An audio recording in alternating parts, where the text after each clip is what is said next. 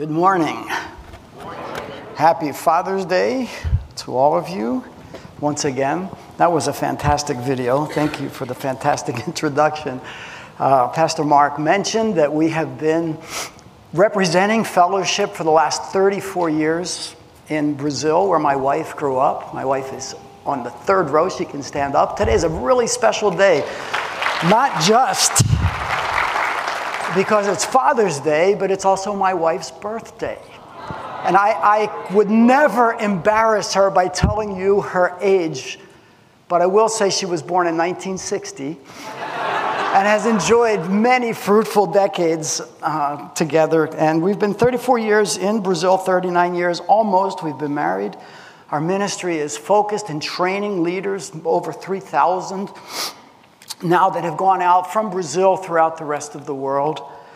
We also have ministered over all of these years at First Baptist Church of Atibaia. I've been the pastor of biblical exposition for the last 20 years, have relinquished much of that role now because our son, our oldest son, is now one of three senior pastors at the church, recently going through a pastoral transition. So he's now my boss and he preaches a lot more than, than I do church of about 1,300 members in Brazil that has a, a global impact. And God's blessed us with a large family. We've actually been in family reunions the last two weeks. This photo is not updated, but we have six children. And believe it or not, 18, soon to be 19 grandchildren. I cannot believe that I am married to a grandmother. I never thought that that would, would happen to me. You have a sermon summary that you should have received when you came in. And it may be a little bit of an ironic title I'm just a child on Father's Day. But I want to talk about that aspect, a biblical aspect of the greatest gift perhaps that we can give to our children, to our grandchildren. And as we all reflect on our own fathers, our grandparents, and I think there's something for each one of us here. One of the biggest struggles we have at Father's Day is what to give to a dad. Even Mike struggled because you can't give a carnation to a dad typically on a Father's Day. And I can remember back the plaster Paris handprints that I would give to my dad. Uh, maybe a tie in the old days, maybe a gift certificate for a back massage or a shoe shine. I don't know what you did. Maybe you gave your dad his sixth weed eater for his Father's Day this year. One of the biggest struggles we have what to give to dad. Some years ago, our kids gave to us, our grandkids and our kids, this display which sits in our breakfast area of our family. Every morning we pray for one of our grandkids. But as I reflect and as I looked at each of the kids, and periodically they send us new pictures. And so we we trade out the old ones and put in the new ones. And wow, it looks like Tally grew six inches in the last year. Do you see how strong Jack's getting? And we note the progress and the growth and growth and independence of our children. In our own little family group, we call it Merklings, as we exchange videos of the kids taking their first solid food the first crawl, the first time to teeter and totter and walk, the first day at school. We, we mark their progress. Probably a lot of you have someplace in one of the homes you've lived that those markings on the wall or the closet. We have a, a paper that's all crumpled and torn and taped that shows the growth of our kids. Physical growth we measure normally in growing independence. Two weeks ago, we had the privilege as a family to have a family reunion. 28 of our kids and grandkids, sons in law and daughters in law, all together in a log cabin mansion in Colorado, just outside of Winter Park. Missionaries can't usually do that, but it was given to us for a week. Can you imagine someone allowing 16 children to invade their home for a week? And we didn't break anything. It was a miracle. But one of our kids gave as a gift to all of the cousins, all of their nieces and nephews, a Brazil shirt. Of the Brazilian national team, because most of them speak Portuguese, were raised in Brazil, or have some, those ties. Each jersey was personalized with the birth order of each one of our grandkids.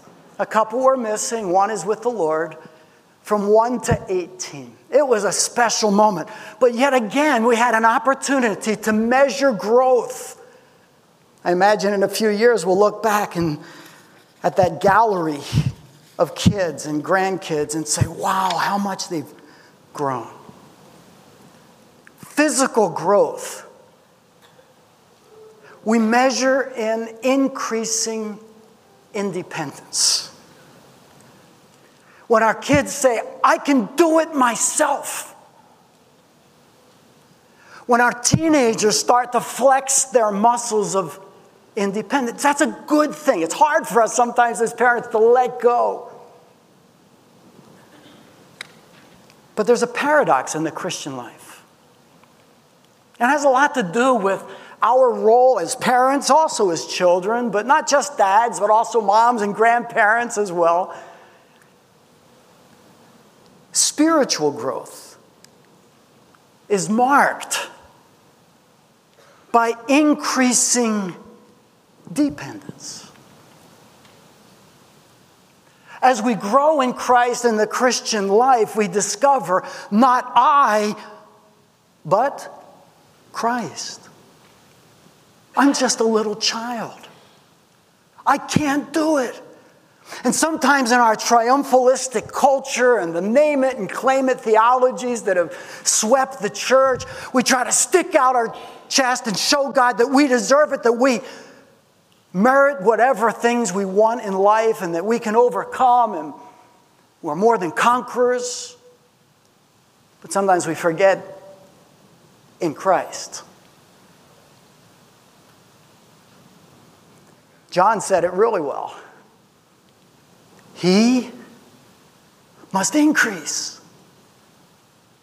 I must decrease. I love that verse. I'd love it to be a, a, life theme for me, but I have to confess that in my life and my ministry, it's been more like Jesus must increase, and I want to grow with him. May his kingdom come, and my will be done. Spiritual growth is measured in increasing dependence. Wow, we've learned that the last couple of years. The unexpected has become the norm. All of us control freaks. I have my schedule planned out almost two years in advance. Everything fell to, the, to earth. Unexpected illnesses, emergency gallbladder surgery. And so much more. Here's the big idea that I'd like to leave with us this morning based on a passage that God has been kneading into my soul for the last several months along these lines, and I think especially appropriate on a Father's Day. So often, as dads, we're expected to be everything for everyone the great conqueror, defender, shepherd. And sometimes we're afraid to admit I'm just a child. That's a message that resounds in the scriptures. Blessed are the poor in spirit. Theirs is the kingdom of heaven. Blessed are the meek, for they shall inherit the earth. Let the little children come to me. Unless you become like a little child, you will never enter into the kingdom of heaven. God loves that declaration. Oh, God I'm just a child. So here's what I want you to take home this week, and that God has been pounding into my soul, and I've been trying to rehearse and, and recite and remember and humble myself. God wants us to grow in smallness, independence, I love a verse in Proverbs which talks about dads as well. When it says in Proverbs 14 26, in the fear of the Lord, one has strong confidence and his children will have a refuge. The fear of the Lord starts with a little me and a big God. not a big me and a little God. I'd like you to open your Bibles this morning to 1 Peter chapter 5. An amazing passage which I want to excavate with you this morning. We're going to do an archaeological dig in this amazing text, 1 Peter chapter 5, verses 5 through 9. And we're going to scratch the surface and dig and brush and, and try to discover artifacts, treasures that God has left here for us. But at two points in this text, when we get to the really the heart of the text, we're going to dig shafts deeper to understand the heart of this passage. Here's what it says, 1 Peter chapter 5, verses 5. I'll go all the way to verse 10. It's page 955, 955 in your Pew Bible, if you're using that. Starting with verse 5, it says this Likewise, you who are younger, be subject to the elders, both the, the older ones as well as the leaders of the body. That's in the context. Clothe yourselves, all of you, with humility. That's the theme of this text, toward one another. He started out with a vertical aspect towards your elders. Now he talks about the horizontal aspect to one another. For God, and now he quotes the Old Testament. James, in a parallel passage, does the exact same thing. This verse must be important. He quotes Proverbs chapter 3 and he says, For God opposes the proud, but gives grace to the humble. That's the heart of this text. Now he goes on and explains Humble yourselves, therefore, under the mighty hand of God, so that at the proper time he may exalt you, casting all your anxieties on him because he cares for you. Be sober minded, be watchful. Your adversary, the devil, prowls around like a roaring lion, seeking someone to devour. It's still the same context pride and humility. Resist him firm in your faith, knowing that the same kinds of sufferings are being experienced by your brotherhood throughout the world. And after you have suffered a little while, the God of all grace, who has called you to his eternal glory in Christ, will himself restore, confirm, strengthen, and establish you. To him be the dominion forever and ever. God, I pray that you would teach us by your Spirit from your word that Christ would be exalted, that we would be appropriately humbled, that you would challenge each of us, but especially today, the dads, that we can't do it alone, that we're just little children, and that we need you above all. We pray by Christ's merits alone. Amen.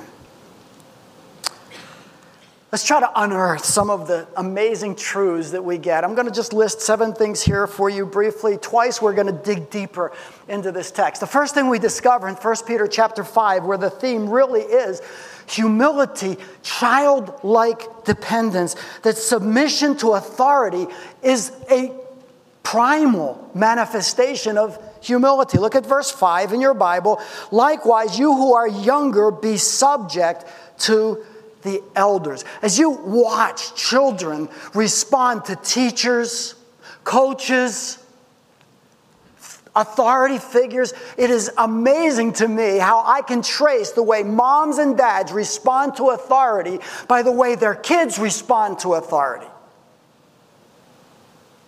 The first manifestation of a humble heart is lining yourself up. That's the idea of subjection a military idea of the rank and file.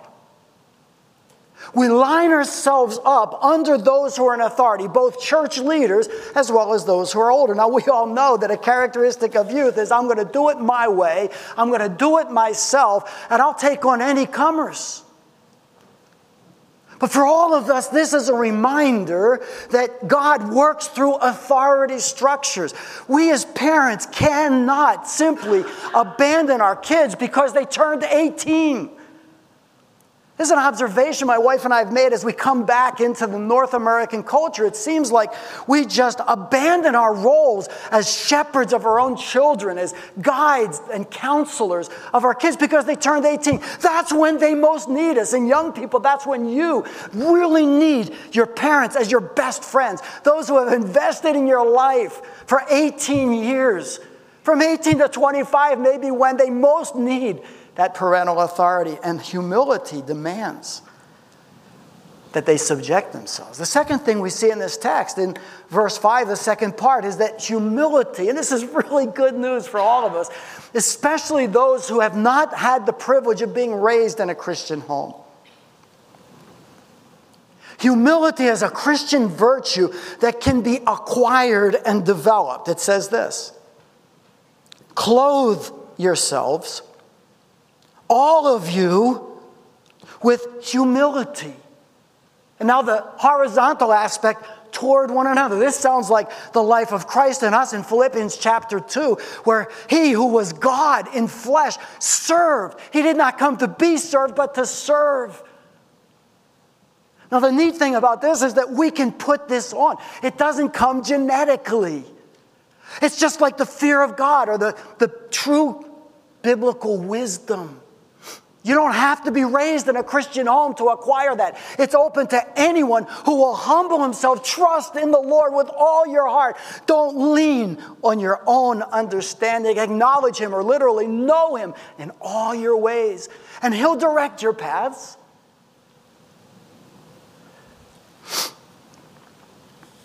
We can put on not false modesty not manipulation that looks like humility.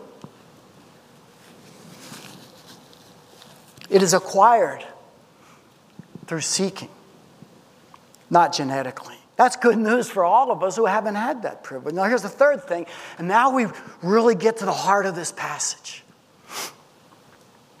Verse 5, the last part, explains the two principles we've just seen when it says, for, and now the quotation marks, if you're using the ESV or the Pew Bible, God opposes the proud,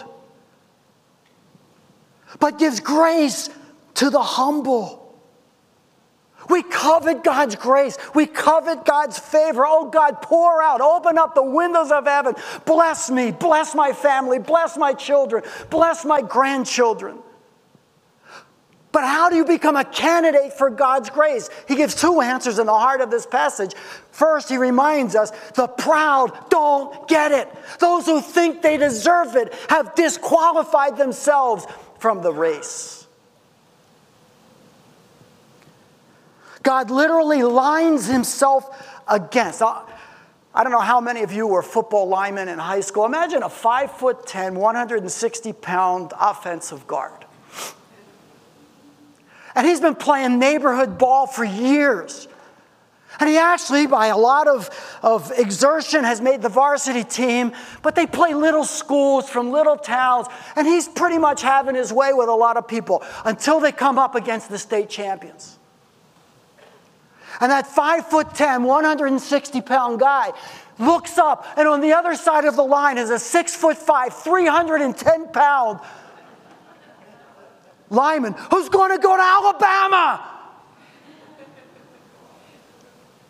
Now imagine yourself, little you, little me, on the line, and we look up and up and up, and it's God. The word here brings that description. God actively resists the proud because you are a glory thief.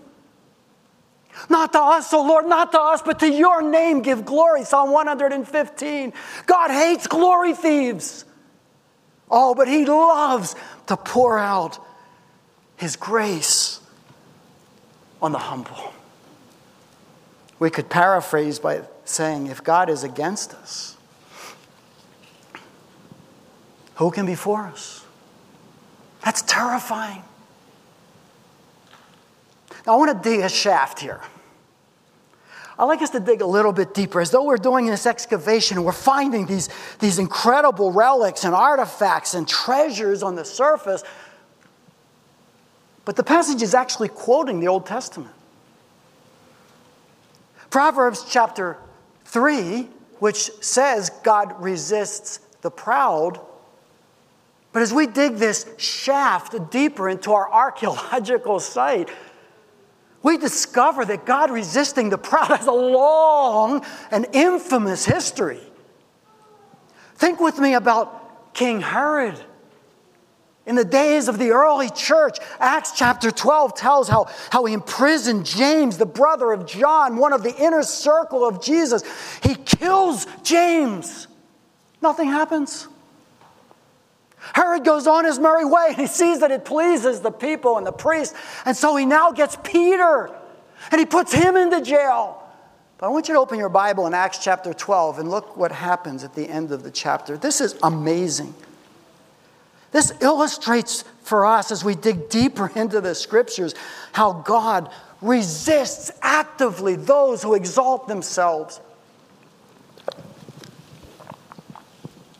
as though we were the strong.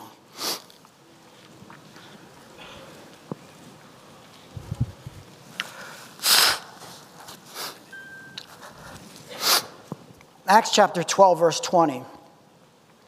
The same Herod, who's already killed James, the leader of the church, who's already imprisoned Peter, it says this. Now, Herod was angry with the people of Tyre and Sidon, and they came to him with one accord. And having persuaded Blastus, the king's chamberlain, they asked for peace because their country depended on the king's country for food. On an appointed day, Herod put on his royal robes, took his seat upon the throne, and delivered an oration to them. And the people were shouting, The voice of a God and not of a man. Immediately, an angel of the Lord struck him down because he did not give God the glory. And he was eaten by worms and breathed his last. He persecuted God's church. He killed God's apostle. He placed Peter in prison. Nothing happens. But you steal God's glory, watch out. We can dig deeper into the scriptures to the story of Nebuchadnezzar. An amazing story. Look in your Bibles at Daniel chapter 4. Nebuchadnezzar had a dream. God graciously warned him what was about to happen. If he did not humble himself and recognize the sovereignty of our great God. He had every opportunity, but a year passes and his chest swells and he thinks he's hot stuff. And we read in verse 28 of chapter 4, Daniel 4 28, all this came upon King Nebuchadnezzar. At the end of 12 months, he was walking on the roof of the royal palace of Babylon. And the king answered and said, Is not this great Babylon, which I have built by my mighty power? As a royal residence and for the glory of my majesty.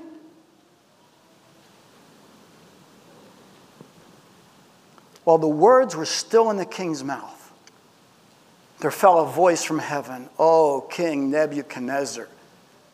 To you it is spoken, the kingdom has departed from you, and you shall be driven from among men, and your dwelling shall be with the beasts of the field. You shall be made to eat grass like an ox. Seven periods of time shall pass over you until you know that the Most High rules the kingdom of men and gives it to whom he will. Immediately the word was filled.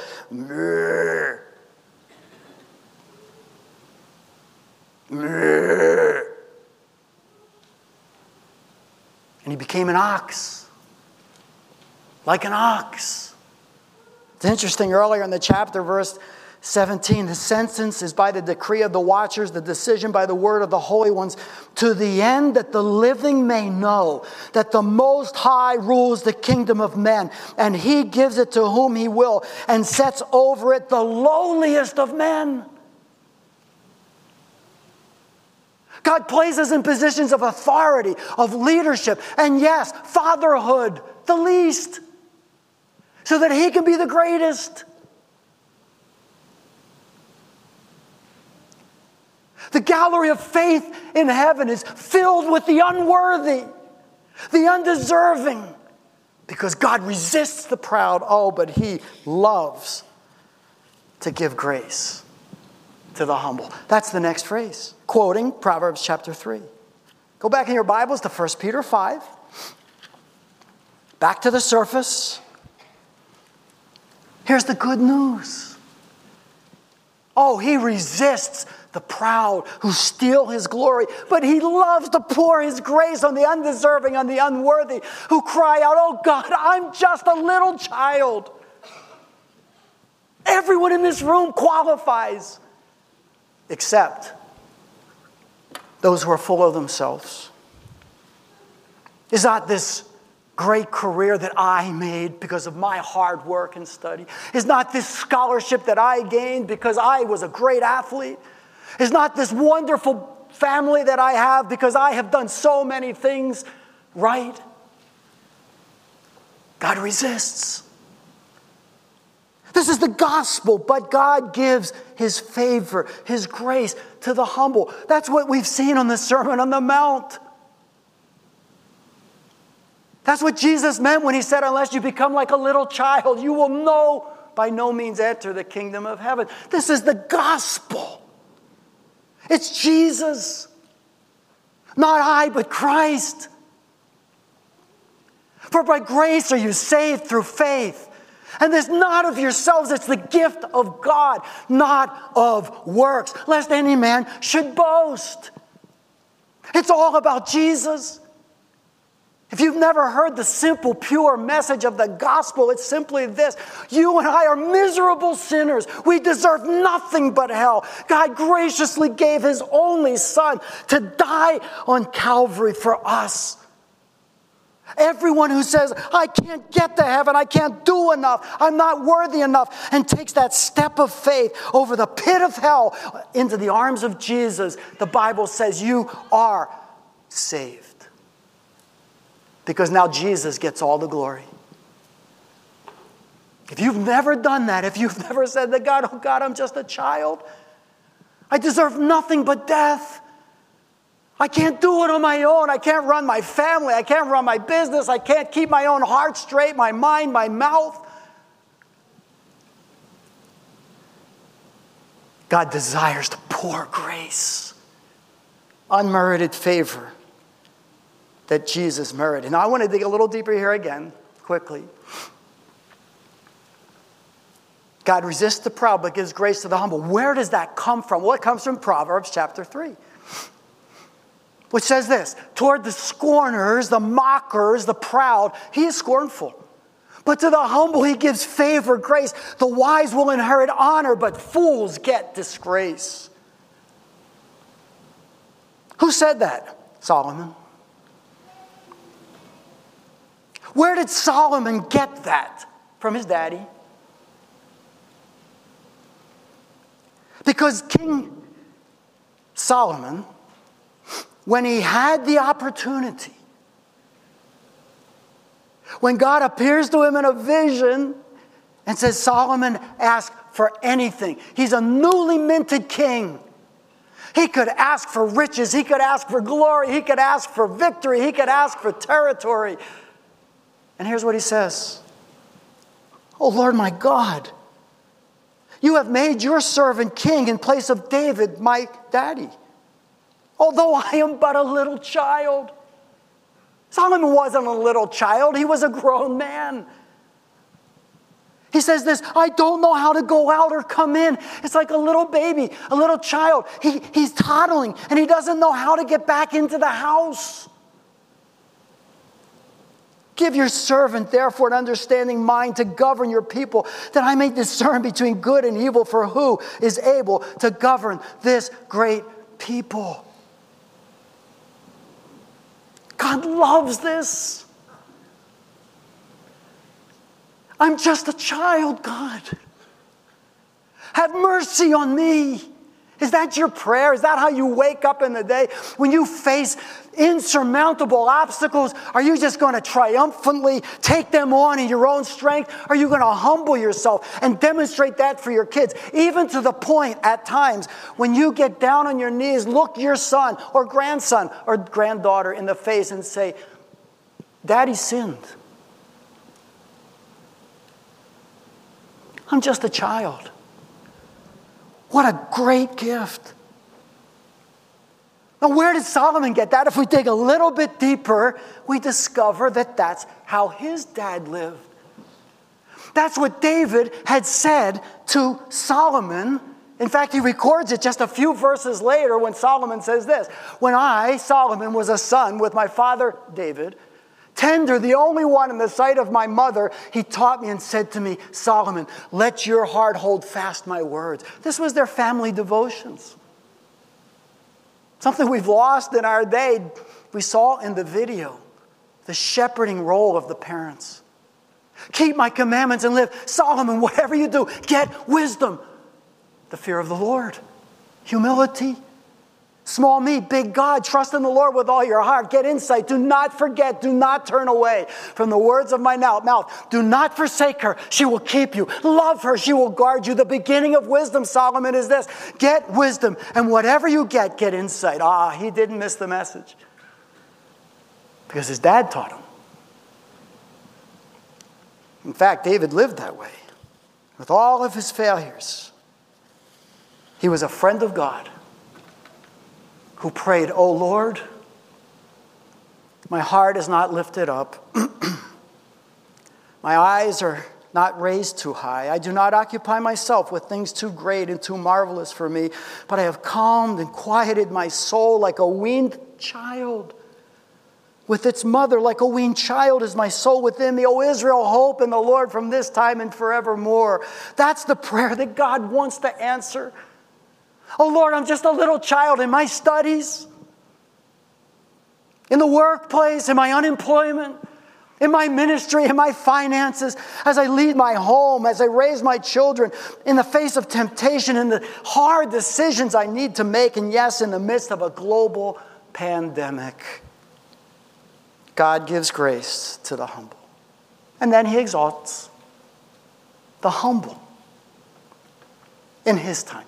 When it's clear in the heavenly corridors that God's going to get all the glory, then He can risk exalting the humble. He did it with Joseph, with Moses, He did it with David, He did it with Daniel, and He's doing it with you and me. Not to us, O oh Lord not to us. I love what I call the 4 7 principle, which comes from 1 Corinthians 4 7 and 2 Corinthians 4 7. 1 Corinthians 4 7 asks a simple question What do you have that you didn't first receive? And if you received it, why are you glorying as though you hadn't been given it? 2 Corinthians 4 7 is my wife's favorite passage. It says, We have this treasure in earthen vessels, that the glory would be His and not ours. God opposes the proud but gives grace to the humble. Humble yourselves, therefore, under the mighty hand of God, so that at the proper time, when it's less of you and more of Him, He may exalt you. Now, here's where it gets really good. I love these last two principles as we finish. I've used verse 7 of 1 Peter chapter 5 so many times in pastoral ministry. You know it. But I've always taken it out of context. Look at what it says, verse 7 casting all your anxieties, your worries on Him because He cares for you. As a generic principle, that's true. But what I didn't perceive is that anxiety, worry, is actually a form of pride.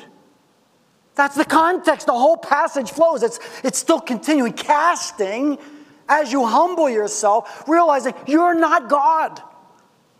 I'm not God. This God complex, which we collectively have and individually have, as though we had control over the universe, really diminishes God and exalts ourselves as though we could change our destiny, control the opinions of others. As we frenetically promote ourselves and our accomplishments on Facebook and Twitter and TikTok and everything else. Anxiety, worry, really puts us on the throne and diminishes God. It's a form of pride. And here's the last thing this is also amazing. In this exact same context, we get this order be sober minded, be watchful. Your adversary, the devil, prowls around like a roaring lion seeking someone to devour. Resist him, firm in your faith, knowing that the same kinds of sufferings are being experienced by your brotherhood throughout the world. here's what the passage is saying the devil is prowling around, sniffing out pride. That's the context. Pride is like a perfume of filet mignon to the devil. It's like spraying yourself with this, this meat. And because he is characterized from the beginning with pride, he's the father of pride. He wanted to put his throne above the throne of God himself. He wanted to be Jesus in the universe. When he sniffs out his own kind, he pounces. Resist him. How? Magical formulas, the sign of the cross, declarations, evidences of pride and triumphalism? No. Humble yourselves. Humility is the anti devil repellent. He's gone. Because he hates humility, because it exalts God. The parallel passage in James is fascinating because it says this He gives more grace. Therefore, it says, and he quotes the same passage God opposes the proud but gives grace to the humble. Submit yourselves, therefore, to God. Resist the devil, and he will flee from you. The end of the passage says, Humble yourselves before the Lord, and he will exalt you. A spray a day keeps the devil away. of humility, genuine, not false modesty. So here's the prayer that God most likes, most likes to hear. Oh God, I'm a dad, but I'm just a child. I don't understand this new world, these technologies, these, these waves that are inundating my family. Oh God, give me grace. I don't know how to be a godly husband. I don't know how to be a grandpa.